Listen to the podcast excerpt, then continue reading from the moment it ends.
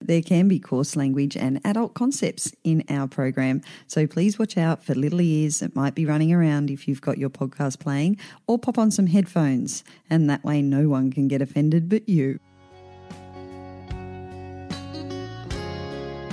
Shocking. We are training our children from a very early age in a scarcity mentality. Frankly, we need to go root and branch into the way we bring up citizens in Australia because what we are teaching everyone from the very moment they're born is some of you are winners and some of you are losers. And so it will go on. Writes4Festivals proudly presents the Scone Literary Festival with Pamela Cook and Kel Butler from the Writes4Women podcast. This session is Ethics in an Age of Doubt. How do we build an ethical society? With Father Rod Bower, Kerry O'Brien, Jane Caro, in conversation with Dr. Matt Beard from the Ethics Centre. This next session is uh, Ethics in an Age of Doubt. How do we build an ethical society? And our host is Dr. Matt Beard. Matt is a moral philosopher with a background in applied and military ethics. He has taught philosophy, and ethics at university for several years and has been extensively published in academic journals, book chapters, and is a sought after speaker as both national in both national and international conferences. Matt won the Australian Association of Philosophy Prize for Media Engagement, recognising his prolific contribution to public philosophy. Ladies and gentlemen, Matt Beard and his distinguished panel. Thank you very much. Thank you very much, and um, good morning, everyone. Um, we have a very short window of time to solve a very big problem, um, which has been contemplated for at least the last 3,000 years. Mm. Um, how we build a good society. So, I am going to move um, straight into it without too much preamble, but I do want to begin by introducing our panel because you are going to be hearing far more from them than you are from me. So begin on my left with um, Father Rod Bower, who's rector of the Anglican, uh, the Gosford Anglican Church. Yeah. Jane Caro, feminist, writer, and social commentator. And Kerry, who you've already met. Please welcome our panel. I want to begin um, with you, Rod, but just work across and we'll get Kerry last because he's probably just coming up for air. Um, the, the topic of the session is ethics in an age of doubt. How do we build an ethical society? And I want to begin at the end and work our way back. back. So we'll start with an ethical society, we'll talk about doubt, and then we'll come to talking about ethics itself. Um, I want to start by asking if you could just describe one, not the full picture, but just one, one characteristic of what you consider an ethical society to be. Just. Just. Okay. A just society. What does that look like when you say just? It looks it, it looks like a society where there is the the the proper life giving use of power uh, and the and, and the appropriate use of wealth. Probably throw sex in there as well. okay. Actually, religion's in there somewhere. Yeah. That's right. Yeah, True. Jade, an ethical society, one characteristic. Uh, it gives equal value to every single member. There is no superior or inferior. There are no winners or losers. Everybody is of equal value. The vulnerable, those for whom uh, society is, for all sorts of reasons, more difficult to navigate than for others, are thought of first. And everything is designed around them not the ask about why we do it now. Kerry? A respectful society, uh, respect between politicians uh, who should be reminding themselves constantly that they are actually there on behalf of others, not on behalf of themselves. Mm-hmm. Uh, respect within news media. Um, and if you if you look at the way the media often treats individuals, particularly the vulnerable, uh, if you could imagine the journalist and the organisation that was responsible for what I would regard as irresponsible stories and damaging stories, unfairly damaging stories, yeah, and imagine those individuals taking a respectful approach a sort of civil approach, if you like, an understanding of what a civil society might be, uh, then a lot of other things I think fall into place around that. You might see politicians uh, treating interviews with responsible journalists seriously and in understanding that the journalists are really asking those questions on behalf of the public that they are supposed to represent.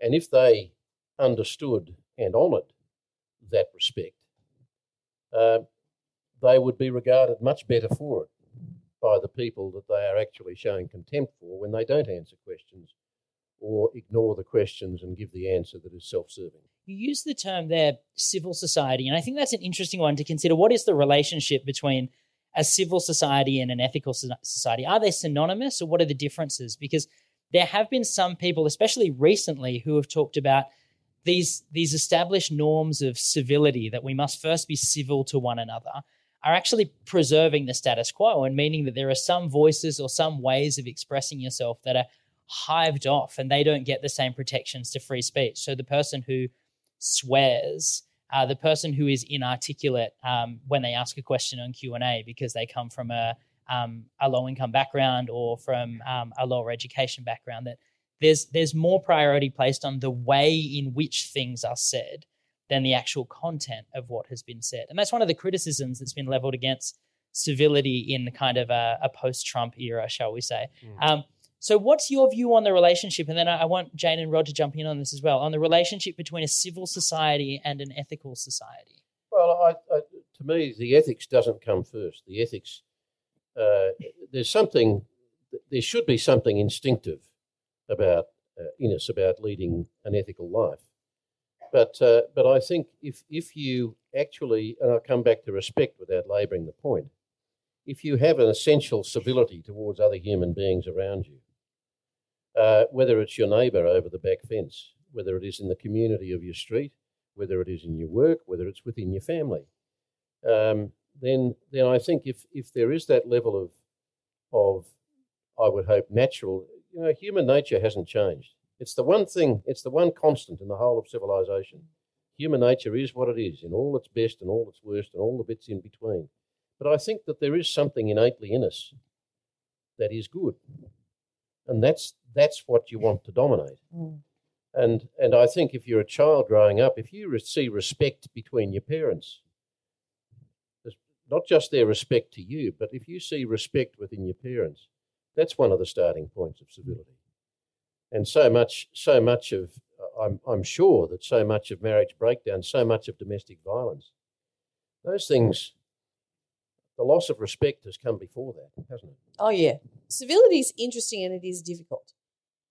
Because I think that one of the things that's happened in the last couple of years is women have, in fact, worldwide accessed their anger for the first time, and that's as a result of the Me Too movement.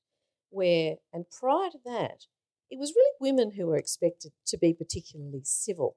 There was a much higher standard of behaviour expected of us. We weren't allowed to humanly lose our temper, or you know, um, there was a there's a lot of still an attitude that it's worse for women to swear, or it's worse for women to um, you know lose their temper. They become shrill and strident and all those terrible uh, pejoratives. But actually, and anger used constructively is what drives change. Um, and it is perfectly reasonable and it is a survival mechanism for someone who is feeling that their boundaries have been um, unfairly and brutally invaded to get angry and to push back. And I think that's what we're seeing women do across the world now. And that is a wholly good thing, but it's not going to increase civility, at least in the short term.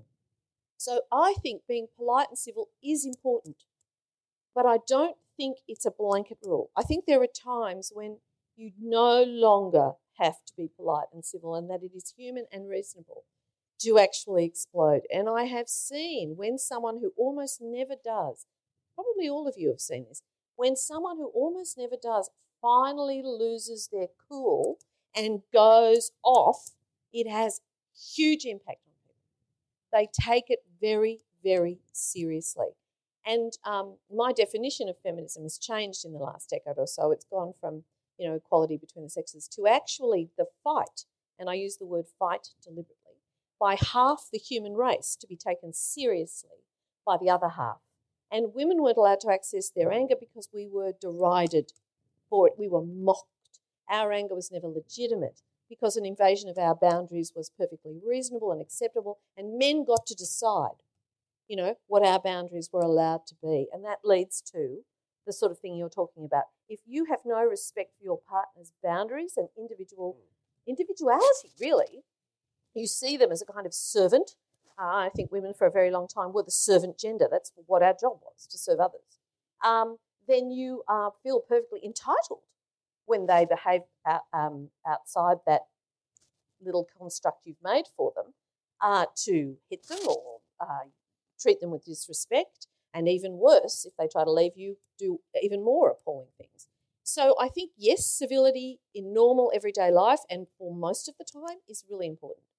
But anger has its purposes. Almost all comedy is anger redirected in a really constructive and useful way. And I, I love that, and I use it quite a lot.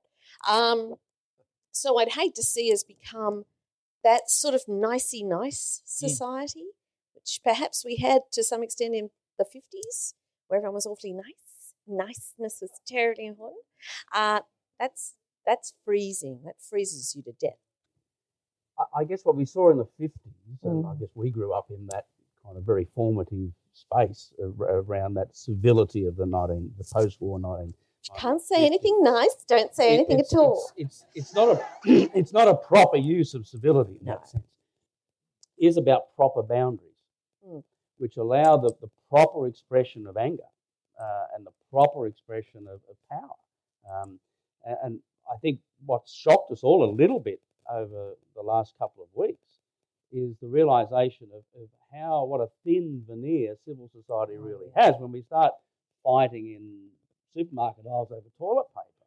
I think we're all a little bit shocked by how a thin how thin mm. civility really is in our society, and I think that's a real wake up call mm. to actually start to do some proper work uh, around what civility really means and what what are the the, the, the productive boundaries in our society that enable the proper expression of all kinds of, of really intense emotions and asking really deep questions. How do we actually go about that? We, I think we, as as a, as abusive as it was in some ways, um, our our traditions and norms in the, in the society in which many of us grew up in um, did create some boundaries, uh, and and some of those were helpful, and some of those actually uh, enabled oppression and abuse and, and that kind of thing. So I think it's a great time for us to be revisiting this question uh, and really having a deep discussion about what civil society really is. The big difference, the big difference, or one big difference, is the is the digital age and the age of social media that allows people, um, even if they're- they're not anonymous, it, it certainly allows people to abuse others anonymously. The trolls. Mm. It also allows them to abuse them, even if they put their name to it, without having to stare that person in the face as they do it. It is a very cowardly means of confronting Just to be devil's advocate for a second, and I, t- I agree with you to a you know ninety percent. But one of the things I also noticed about social media, perhaps more so in the early days than now, is that actually women have experienced that kind of uh, trolling face to face in the workplace for a very long time. That's what Me Too. That was Yeah. what Me Too was about. Women Yeah. saying this was done to me. This was done to me. And what I remember is that when it happened behind a closed door of an office, um, then you'd come out and say, I can't believe but this was just said or this was just people went, Oh no, you're exact no, no, that didn't happen. So you got this sort of not able to show what was actually going on. Mm. What happened on social media with the trolls before me too is that for the first time, I think a lot of people of goodwill saw what was actually happening.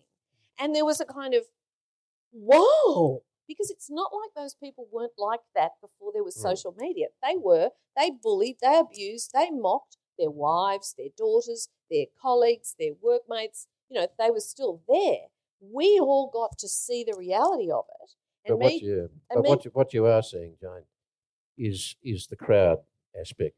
and that's horrific. You know, where where one person might make might, a mistake. might no might give the voice and uh, which others take as a permission to join in. And it's Isn't- an ugly, ugly thing. To Isn't that is this, ugly. I agree with though, where we want to pivot to talking about doubt because in the setup Yeah. to this discussion, um, the the role of doubt was almost suggested as ethics in an age of doubt. That the doubt is one of the problems for ethics. Um, you know, we live in a post-truth era where we don't know what's true anymore. People are beginning to be skeptical about you know scientific truths, the role of experts, trust in institutions is falling. But social media is an environment where there are a range of ways in which the, the architecture of the web is built and the ways that the, the architecture of these platforms are built that give a false sense of certainty. So, Jane, when you describe, for example, people who are able to witness the negative treatment, you have to have a particular set of social connections within the platform to even see that. Mm. Otherwise, you're not going to be connected to the people who are having those kinds of experiences. When when these kind of um, when there are these kind of bandwagons of shame that jump on one particular person that generate when a couple of users with influence kind of call someone out as something being done wrong. There's a level of absolute certainty of the justice that we are meting out against this Hmm. person. It, it's vigilantism kind of Yes. playing out online. Um, but that's a place where actually introducing some doubt seems really, really valuable in terms of actually improving the ethical character of the platform. So, what what do you see as the role of doubt? Is it a positive force? Is it something that needs to be held back? We need more doubt. we need more doubt. Doubt in what? Doubt in your own point of view, doubt in your own perspective, doubt in your own beliefs, doubt in your own certainties. Um, the more certain and dogmatic you are about something, and I can take my own advice on occasions, I absolutely admit that, um, then the more you should go and have a good think about it occasionally. Um, but it's terribly hard to express doubt in social media when there's, particularly when there's a shame thing going on. Because if you do, what happens is the focus is pulled from the person. It's exactly the same as the schoolyard bullying, just writ large with numbers. Um, if you say anything like, Well, I don't think you should pick on this person quite as much as you are, what happens is suddenly the, the person who was the focus for the bullying, you're the focus for the bullying. And that's that's a really hard thing to do. And I've, I've failed to do it on many occasions for fear. But I think to doubt yourself is the most fundamentally important thing. as a father of six children, uh, I'm very conscious, and as a journalist who's who's seen and witnessed so many stories about uh, about this age of anxiety, particularly in Mm. young people, and and where that has led so many. Um, I think you've got to be careful about being a great sponsor of the virtues of doubt. If one of them is a doubt in your own capacity or a doubt in your own worth, Yeah, don't mean and- that kind and of doubt. I know you mean don't. a I know doubt you in your don't, but I think we've got to distinguish. And I think also that uh, that there is an enormous uncertainty in this age about our own futures, and Mm. the future of work is a is a massive debate that's not being had. I think that the and I'm not uh, I'm not a kind of evangelist against social media. I think there are some really powerful positives about all of it. But when you have a vacuum of leadership amongst our political class, uh, I think having too doubtful a society uh, is a dangerous thing because that vacuum of leadership is taken up through the web. It's taken up by, I mean, when you see a Pauline Hanson emerge and that brand of leadership, the thing that is uh, that is sustaining her is ignorance and fear, and fear often comes from doubt. So I want to. I mean, hopefully we can circle back to doubt because there are some interesting questions about um, the role that doubt has played in, um, particularly in victims. And and Rod, I'd like to get your input on um, the experience from victims of um, child sex abuse um, and the role that doubt has played in actually preserving power. And I'd love to come back to that point. Also, in the sowing of doubt in cl- the science of climate change. Yes. So, there is, like there is good anger and bad anger, anger there's good doubt and bad doubt. But it seems to me that leadership might be a way of unlocking this. And Kerry, you've just articulated something about leadership. What does leadership, what should look leadership look like in this kind of ethical society that we're trying to sketch out? And what's missing from leadership today? Oh God! It seems to let, let no, not him. I'll give you. I'll give you. I'll give you. I'll give you two examples of leadership from people who weren't politicians, and in fact, it was stipulated that they couldn't be politicians. One was Sir Ninian Stephen, uh, governor, a High Court judge who became Governor General, and the other was another High Court judge in William Deane, who also became Governor General. Now, they were leaders. And if you tried to, uh, you, you could define Bill Deane's leadership to a degree from some of the speeches he gave and some of his actions. It was a little harder, uh, I've thought about this, to try and put the finger on what was the quality of, of Ninian Stephen's leadership because he was a quiet guy who went about his business of opening fetes and speaking at Boy Scout functions and handing out awards and so on. Um, but he was a class act and he was highly respected by the time he left. And probably more people knew him than many other governors general, possible exception of John Kerr. Um, uh, and and uh, there's something intangible about his form of it. It's much more overt. It's easier to pick or uh, its its presence or absence in politicians. So one of the things that's interesting about leadership is we talk about it often in terms of the visionary who has an idea of the end state that they are kind of bringing people toward.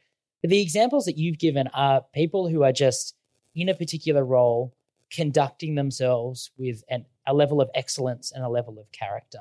But I think one of, I think the one of the elements that that typifies those people is is is, is a proper understanding of humility. Yeah, and I think mm. that's that's actually got something to do with doubt. Yes, you, you're mm. a, a, proper understanding of doubt and a proper understanding of humility. I was listening to that wonderful podcast on the way up, uh, the eleventh uh, episode four, that talks about um, uh, Sir John Kerr. Um, I I gave John Kerr the last rites when I was a student priest.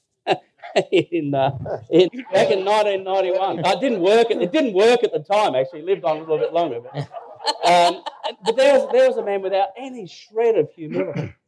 Yes, uh, no shred of humility at all. So, proper understanding of humility is about knowing yourself, knowing yourself deeply and and well. And I think that that's the, what's missing from our, our leadership, really, uh, at the moment. We've, we've, is that proper understanding of humility, and and the, the but the media's got something to do with that because it at the moment the way the not all journalists, but you know, some of the certainly tabloid media will will see that uh, proper humility as as a weakness, and it isn't. It no. absolutely is. It, it, it's interesting. I don't think it's just the media. I, I, I am now automatically terrified whenever the corporate culture gets hold of a particular um, quality and decides to run courses training people in it. So all those leadership courses have really just because it's they they they take that intangible and try to make it into some sort of formula. And as soon as you start doing that, you actually it's like you kill the very thing that is incredibly important. And so this, if you like, formulate formulaic leadership, which we're now sort of supposed to worship at, mm. and which I think our political leaders have really on both sides of the fence fallen into this idea you have to be relentlessly positive, that you always have to spin everything in a certain way, that you must, you know, you, you use these three words constantly, uh, you know, intelligence, imagination, compassion, as if they were kind of tissues that you could throw away. They have no actual meaning as long as people think you're living up to them. This has infected our politics horribly, and it's come out of this kind of commodification of values. So I want to move to that. When we talk about an ethical society, and we use the term in the in the brief of you know whether there's something of an ethical infrastructure that we might need, which is a term that um colleague Simon Longstaff at the Ethics Centre has started to to talk about. We think about an infrastructure as a set of tangible kinds of things, but I wonder if when we're talking about an ethical infrastructure, we're looking at a series of intangibles that that are the default settings for our society that perhaps need calibration. And one of those is potentially the kind of ways that we determine value. You mentioned commodification and the fact that we need to put some kind of a, a price, a market price on kinds of things, or they need to be instrumentally useful to us in order to have value. So to me, it seems like if you look to the fundamental way that we determine the value of something at the moment, we look to the market and we look to something like GDP as a way of doing that. And very recently, we had um, we had discussions um, in the parliament around moving towards thinking about national well-being as being a way of starting to understand things. And the treasurer um, promptly talked about um, the the proponents of this as just returning from their ashrams barefooted and kind of disparage it as as a really hippie movement. Um, the sense that we can only value things in terms of their economic usefulness. I'm just going to open this to the panel for comment. Maybe it's beginning with you, Rod, as someone who deals explicitly in the transcendent. Well, some would argue against it. um, we um, we can modify not uh, not only by putting a a monetary value on things. We, we, and I think there's a there's an even more evil expression of that is by putting a political value on. Uh, and we saw this in the refugee issue. There was a there, were, these people being commodified for political value. They were being dehumanised. Uh, yes, Yes. yeah, and they, and Even therefore The being names we gave them, to- boat people. and, and to do that, you have to, to do that successfully. You have to dehumanize. And so the the, the minute we Aren't they start, one and the same? Can you humanize someone and commodify them at the same no, time? No, you can't. That's the whole point. You, you can't because uh, if you're if you're commodifying a, a person for their monetary value or their political value, uh, then they have to be dehumanized. And the minute you do that, you you you cease to be able to have empathy. And this is, I guess, one of the real cores to any sort of just society is to be able to see the other uh, as a human being of equal value, as Jane said, of equal value to yourself. The minute uh, you you step away from seeing that person of, of equal dignity and value, is the moment that then you can commodify them. Uh, and our whole, you know, we're in a, in a situation where um, our whole uh, political infrastructure is built around that, and we're going to see that if, if the current situation with uh, coronavirus Oh, yeah. stuff, we are we are going to begin to see uh, the the dehumanization of older people. We're seeing it already. Yeah, uh, and that's what we've seen in Italy. Basically, if you're over sixty, you go home and die. Uh, and, and so it's it's saying that uh, if I'm young and healthy, uh, then I am of more value or more intrinsic value in society than if you are older and unwell. And that is an incredibly dangerous place for any society to be. Uh, the minute the one one type of person is valued over another type of, and at the end of the day, uh, that is all for economic reasons. It's just because it's ex- it's going to be expensive uh, to. Well, It's they do also- a, they do it's a also cost the desi- benefit analysis. They do a cost benefit. It's also, analysis. also for the desire to escape the embarrassment of the discovery that the system that you say uh, is pretty good is, is going to fail. I really agree with everything you just said, and it takes me back. I know. Don't be silly, Rod. I usually do. Um, it's just we part company on the transcendental. But um, I probably agree with you. a, mi- a minor, a minor thing. Um, I um, I, I I sleep this back to some extent to this absolute obsession we have with accountability. Because if you think about accountability, it is based on two things. It's a measure, it's a monetary measure, accounting. It, you account. And it is also a blame oriented measure. So if you are going to make people accountable for everything, even things you cannot be held accountable for, you know, how your child is going to turn out, no parent can guarantee that their kid's going to turn out to be a halfway decent human being. We're all in there pitching. But that doesn't necessarily mean we'll be successful. But I'm pretty sure there'll soon be a My Mother graph, you know, a website uh, that where you'll get marked green, red, you know, orange as to your uh, capacity for parenting, and your childcare rebate and things will be measured according to your value as a parent. Don't laugh. Um, this is the attitude that society now has to just about everything. And it's as if we feel that if you can't count it, it doesn't exist and it has no value. So we've actually gone into lunatic land in terms of placing a, a monetary, a cost benefit analysis on absolutely everything. Ironically, we've never had less accountable government, and uh, and that's that's been uh, an accrual. You know, that's been a gradual process. Well, less responsible too. I think I think the two are related. So I I think that what you see when you prioritize the formal systems of accountability Um, but then you take away the sense of responsibility that needs to come with that. You see people working around the systems, trying to take advantage of them, or simply demonstrating a level of kind of uh, laziness or incompetence towards those systems because they're not the kind of person who captures the At the value. heart, at the heart of all of this, uh, there is a process of manipulation going on that I think is unprecedented. And uh, this is the age of marketing. I think marketing is one of the great evils. It is one of the, the I've felt this for a long time, long before Scotty. And, and you see it all the time. And politicians think that uh, if something goes wrong, they market their way out of it. And they've marketed their way into it. Uh, and and it, we are all, you know, we're all in the game. We are, and we are all victims of the game. Uh, consume the age of consumerism, and the marketing that that allows that and that leads that, and the manipulation through the marketing, and the manipulation of the media, and manipulation at times by the media.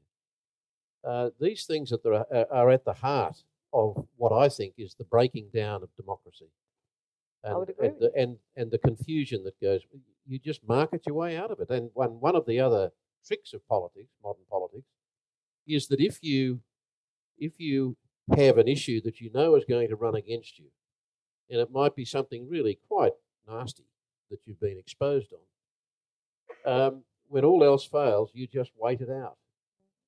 And you wait it out because you know that before long, whether it's a matter of hours or days, in the 24 hour churn of the news cycle, journalists are going to move on at a certain point, and the public substantially are going to want you to move on too. They forget about it as well very quickly. And uh, and so it's fascinating. I, somebody should be doing a study on this, uh, with with the illustrations of of the of, of how effective it is and how long. What is the longest time that a politician has waited it out and it's gone away and they've survived, like bushfires, for instance.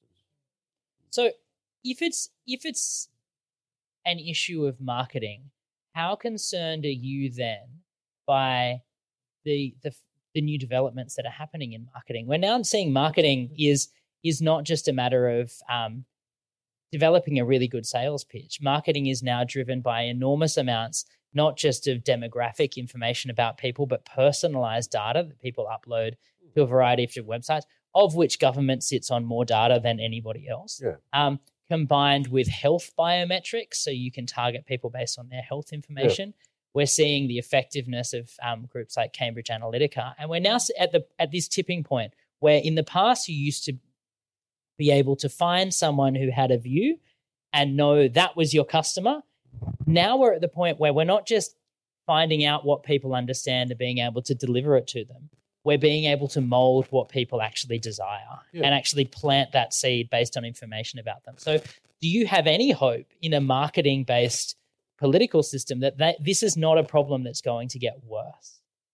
Well, it is a problem that's going to get worse if it's not arrested. And I don't know how you arrest it. And I was talking about how we shouldn't allow ourselves to feel powerless. But the, this is at the core of our sense of powerlessness, I think. These things are, we, we kind of, to me, I hope I'm wrong. You just get the sense that the genie's out of the bottle on this one. Mm. As someone who worked in advertising for 35 years, um, what we forget is what marketing actually fundamentally is. And what it is is communication with a monetary value. That's all it is. It is just a form of communication, but it has a monetary value. So it's done for a financial purpose. Most of what we see is bad marketing, like really poor. We, the marketing is abysmal by and large. It's not intelligent. It's not well done. And one of the things that I do have hope about is the way marketers approach the world remains so stereotypical.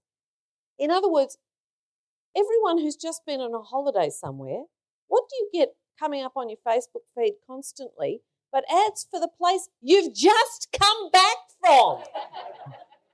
like, that's just stupid. And what do I get constantly because I'm 62? Ads for how to get rid of unwanted belly fat. Now, it's true. I do have some unwanted belly fat, but I'm not But an how idiot. did they know, Jane? Because because they're stereotyping 62 year old women. You show me a, we're either scrawny or fat. There's no in between. um, so, you know, it, it, what I'm saying is the only th- hope I have in the is, is in the very um, limited brain power of so many people who practice this stuff. Now, shit, this shit. Um, Cambridge Analytica is a different case in point. That was really dangerous, and it has now been shut down, which is a good thing. Well, it has been shut down, but Yeah. the firms that operate on those principles, I know they Ah. carry on. It's the dynamic between fact and truth. Yes, and they're two different things because uh, th- th- th- there's there's the fact in that that I'm a 57 year old man with belly fat. but Uh, that's not who you are. and and then what people will do with that fact can either be be truth or untruth, and and we've got to kind of come to a I think societally a, a very deep understanding of the the dynamic between truth and fact. That's a fact, but what are people doing with that fact to manipulate um, Hmm. my behaviour? Uh, that's and, and that's that's about truth, and, and politicians do this all the time they'll, they'll come up with a, a fact, uh, and then we call it in, in politics spin, but they'll spin it into something that is not true. Yeah. Uh, and, and they'll do it Or almost partially true. obsessively. There's an emerging pathology, I think, among uh, some politicians at the moment, uh, that they there's a um, when you study the, the adult child of adult children of alcoholics, for instance, uh, one of the, the the typifying things of that is you never never never tell the truth when a lie will do. Um, and it seems like our politicians are in that in that space now. They they just even if they could tell the truth, they choose not to. Uh, so they'll take a fact and they will they'll spin it in a way that actually is un, into an untruth. We've really got to train ourselves if we want to be an ethical society. Getting back to that, uh, we've really got to train ourselves to, to be able to understand the difference between fact and truth. how do we train ourselves in community though because one of the things that jumps out to me um, is when we talk about the marketing that's used by politicians politicians should not be treating us as though we were a market Are they should be treating us as though we were c- as citizenry Citizens, citizens. and our response needs to be not to behave as consumers but to behave as citizens and that means that we can't respond purely as individuals when we go to the supermarket and act as consumers we do what's best for us. We individualize and we compete with one another. And that's exactly what we've seen people do at supermarkets in the face of individual threat. Um, but as a community and as a citizenry, Rod, I want to talk hear your thoughts on this as someone who has been at the forefront of a very large social campaign around children in detention.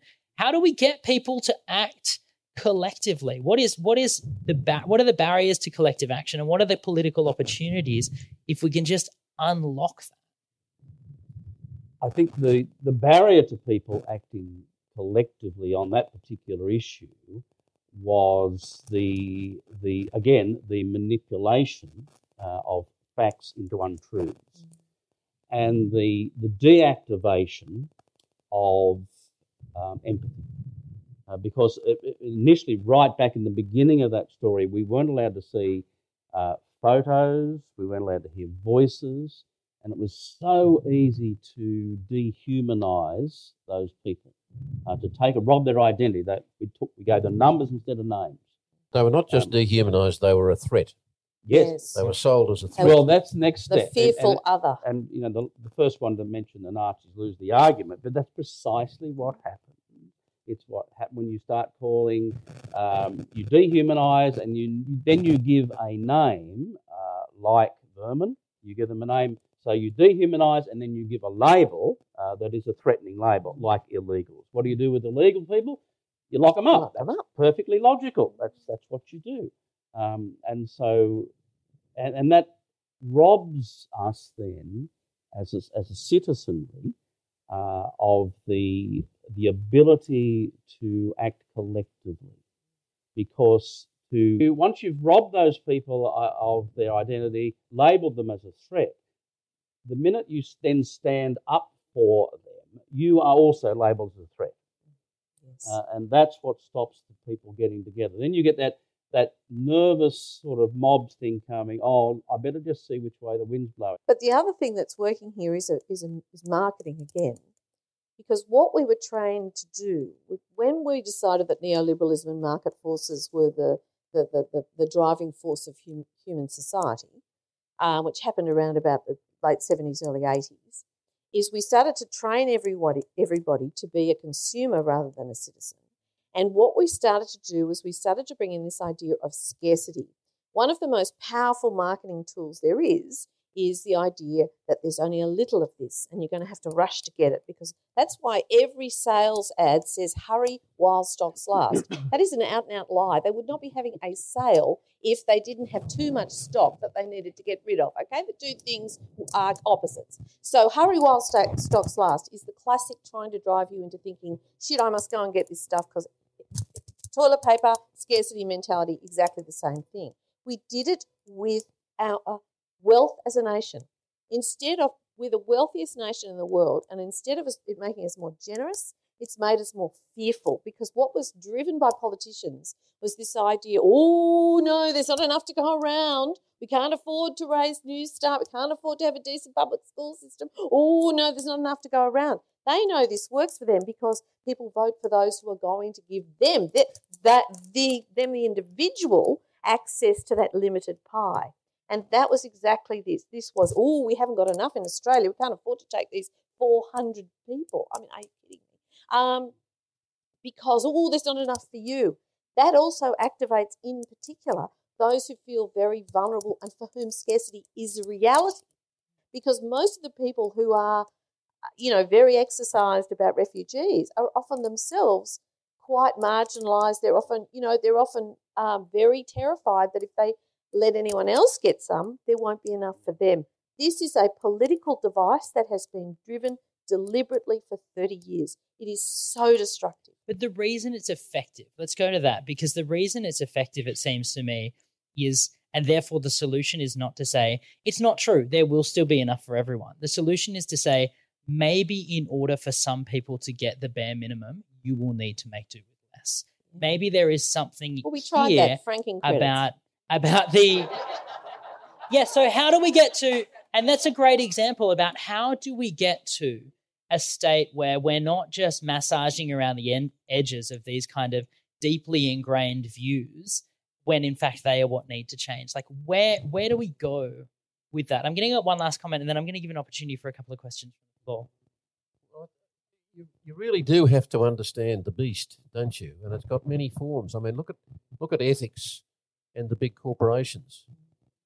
Uh, and and this has been, uh, I mean, you know, I, history history hasn't really changed in terms of the fundamentals, and uh, and one of the things that kept uh, that kept corporations honest, I think, was trade unions. Another thing that kind of screened the dark side of uh, of capitalism was the fear of communism. You had two natural enemies in communism and capitalism uh, for a hundred years or more.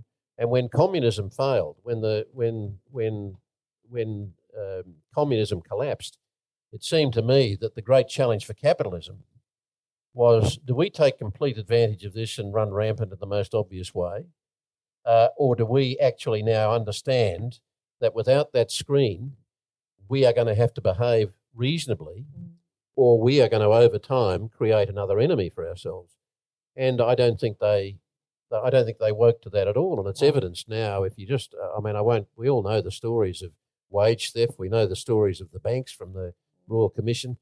We know about the fundamental criminal dishonesty of uh, of Volkswagen massively. Not to mention the other screens within capitalism: unpaid labour, mm. colonialism, all of, all all of these things that on which the system things. relies. And yet, at the same time, you know, uh, you think about this individually. If you look at many boards, the individuals on those boards, when they go into their own local community, are upstanding citizens in mm. particular ways. They might be great parents, great uh, churchgoers, and whatever.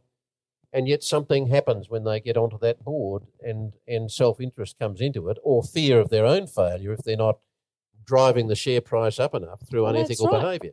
Part so, of it is the, the, the, way we measure their success is completely ant- antithetical to a community benefit and entirely about individual success. So, so some of it comes back to the kind of homes that we're growing up in today, and it's not about blaming parents, but the, but that is a part of the mosaic. Uh, a part of it is raising questions about what what we're teaching in universities, what we're teaching in schools, and what we're teaching in universities, and finally, you've got to look at at an area like politics uh, and notice the, the difference in the motivation of people going into it. I mean, Jack uh, Keating was fond of quoting Jack Lang and, and uh, always backed the horse called self interest in a race. Uh, so self interest has existed as long as we have. Um, but I think that for a long time, politicians would arrive and the many politicians would arrive in their parliament with some sense of vocation, that there was something beyond their self interest that they were there for. And many of them, most of them, arrived after they'd lived out in the real world for a certain amount of time and experienced the knocks and the scars and understood from what they saw in their workplaces and their world uh, of the failures of society that they wanted and the and the injustices of society that that many of them had a genuine desire to try and help fix. What you get now uh, often is students going to universities often from a background of privilege, relative privilege, um, deciding that they're going to become a politician when they leave university in the same way that they once decided to be teachers or electricians or accountants or whatever. In other words, to the degree that it was a vocation, it has become like every other game. Uh, it is it is uh, a career. Just add to that, I think you're absolutely very quick because I do want to get some questions. on. Really quickly, we started very early. We have the most expensive childcare system in the world. This means that, therefore, only certain privileged children get access from a very early age to early education. In fact, the very ones who need it least get it most. Then we go into a school system which is absolutely divided and segregated according to class and parents' ability to pay. This is shocking. We are training our children from a very early age in a scarcity mentality. Frankly, we need to go root and branch into the way we bring up citizens in Australia because what we are teaching everyone from the very moment they're born is some of you are winners and some of you are losers. And so it will go on. And we keep voting for governments who keep justifying it. Rod, one last word. Yeah. the, our, sorry, yeah, our, our, our, our whole economic system is based on that consciousness of scarcity. That, that, that's, Yes. that, and um, that, that, that wonderful story of the feeding the 5,000, for me, it's not about miracle. It's about a shift in consciousness from a consciousness of scarcity to one of abundance. Yes. Uh, and that's, that's the shift we have to make. Uh, but we're going to have to upturn our whole economic system to do that. But we're not going to do that. The planet's going to do that. And we, Well, will, have no, we will have no choice about that. How we survive in that shift will depend on whether we can make that conscious shift between one of, uh, one of scarcity to one of abundance. That, that's, that will determine our survival. we have a, a roving microphone, I think, and some questions from the floor. how can we have a respectful society or an ethical society without respect not only for each other but also for the creatures that walk this earth with us and the environment in which we live Mm. Well, Yeah, so thoughts about how wide, how, how we go about re-extending and where we draw the line on re-extending. I was listening to a discussion yesterday that was talking about why we now need to begin to consider trees to be part of our moral community, not just saying that trees are worth $50,000 kind of, and if one gets knocked down, that's terrible, um, and they're useful for us, but that we consider trees as having some kind of intrinsic agency and lives of their own that deserve to be respected. Is that is that something that kind of There's a huge you're receptive to? yeah, there's a huge change in the way we've looked at nature that's got to happen. Man, and I use man deliberately, believed that nature was there to be dominated and to be, we call progress when we make nature submit to the way we want it to be the, rather than the way that it naturally is. I was on the drum and I had this really quite bizarre experience where I, I confessed, I admitted to being a member of Extinction Rebellion. And this right winger who was on did that call of the right wing. allowed. Oh, yeah, apparently they are. Only when I'm on, I think. Um, um, they did the call of the right wing, which was the noise. Um, that is how you can pick them. And um, they said, um, they said, oh, we're not going to go extinct. I said, did you know that we're not the only species? I couldn't believe that that the mindset was that Extinction Rebellion was this group that believed that they were fighting against their own extinction. Now, I'm sure there's part of that in it. But we know the extinction of species all over the earth is happening at a greater rate than it ever has before. I don't know that we can survive if they can't. We're all part of the same, you know. But this was the mindset that if it's not about human beings, then it doesn't matter. Rod, isn't this what it's about? Is really reframing from a sense of me as an atomized individual that's disconnected to saying that we are we fail and flourish together. We are all interdependent, not just on each other as a community of humans, but as an ecosystem that we find ourselves part of. We are a, a communion. We, we are actually interrelated one with the other, and uh, we we forget that at our peril. Uh, and and uh, the, the more the more we can heighten our consciousness of the fact that I'm connected to you, I'm connected to that tree out there, I'm connected to the water that's flowing down the, the river with algae in it at the moment, and all of that. Um, and we, we can't exist without each other.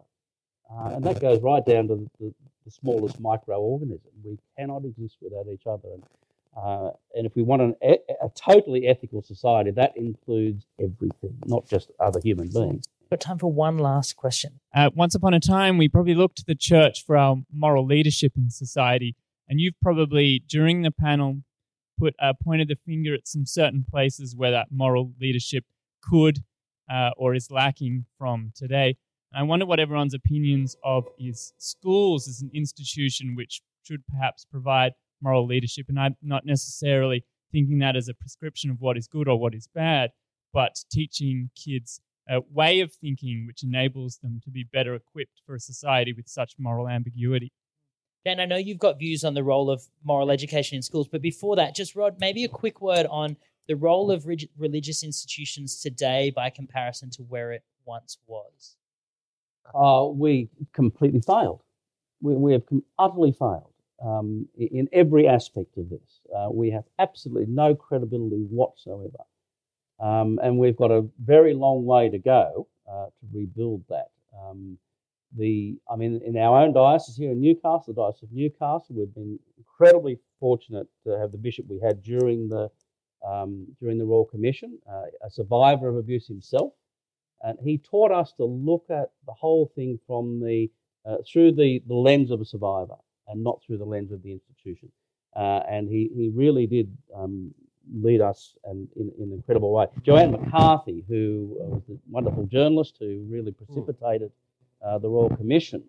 Uh, Joe, Joe, and I were speaking at Newcastle University about kids in, in detention. And she basically said that had the Diocese of Newcastle not behaved in the way it did, then Rod would have absolutely no credibility speaking about children in detention. She's absolutely right. Um, but we've got a very long way to go yet before you know we can say that we offer any kind of moral leadership. Uh, very long way indeed. And so, is that slack that should be picked up by schools, Jane? Uh, no. Um, let me just give you a, basically, it's not about the curriculum, it's about what kind of school it is. And I'm saying this here, and I don't give a shit, I'm saying this here. One of our. If, if one of the fundamental bases of a functioning democracy and a civil and ethical society is an education system that says every child is of equal value. We will not be picking winners and losers and having a segregated school system, one that is so funded that I'm expecting them to be painting those schools in gold leaf soon because I can't imagine what they're going to do with that money. Another 1.2 billion that they can invest has just gone to them for no fucking reason at all. Um, so to them, to here, not all the 1.2 billion, but too much of it. Um, that is, a dollar of it is too much of it. Um, what we have is a is a segregated education system. Yeah. So whatever the teachers teach inside their schools, whatever some lovely, warm-hearted person teaches in a brilliantly resourced, like luxurious private school where they're getting God knows how much public funding and thirty thousand dollars a year plus from parents says is bullshit, and they may as well not say it. And whatever they say in the underfunded schools, which are crumbling and they don't have windows that close properly and they can't haven't got enough textbooks about you know you should live ethically is also bullshit because they see every day that the people who could afford to do it more easily than them simply refuse to and do everything they can to shut them out of opportunity um, until we change that until we change the access that our children and young people have to equal opportunity to develop their skills and potential and their their intrinsic value to our society is appreciated and taken seriously. It doesn't matter what you put in the fucking curriculum.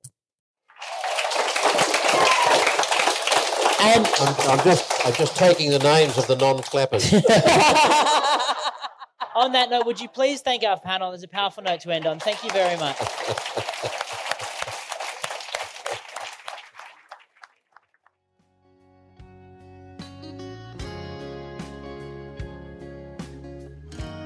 We hope you enjoyed that episode from the Scone Literary Festival 2020. There's lots more coming from Scone on the Writes4Festival podcast, so make sure that you go and subscribe wherever you get your pods or head on over to the Writes4Women website www.writes4women.com forward slash writes4festivals. If you'd like to know more about Scone Literary Festival, go to www.sconeliteraryfestival.com.au. You can also follow them on Twitter and on Facebook. Don't forget to like, share, pass this around, and maybe give us a rating or review wherever you're getting your podcasts so that other people can find us too.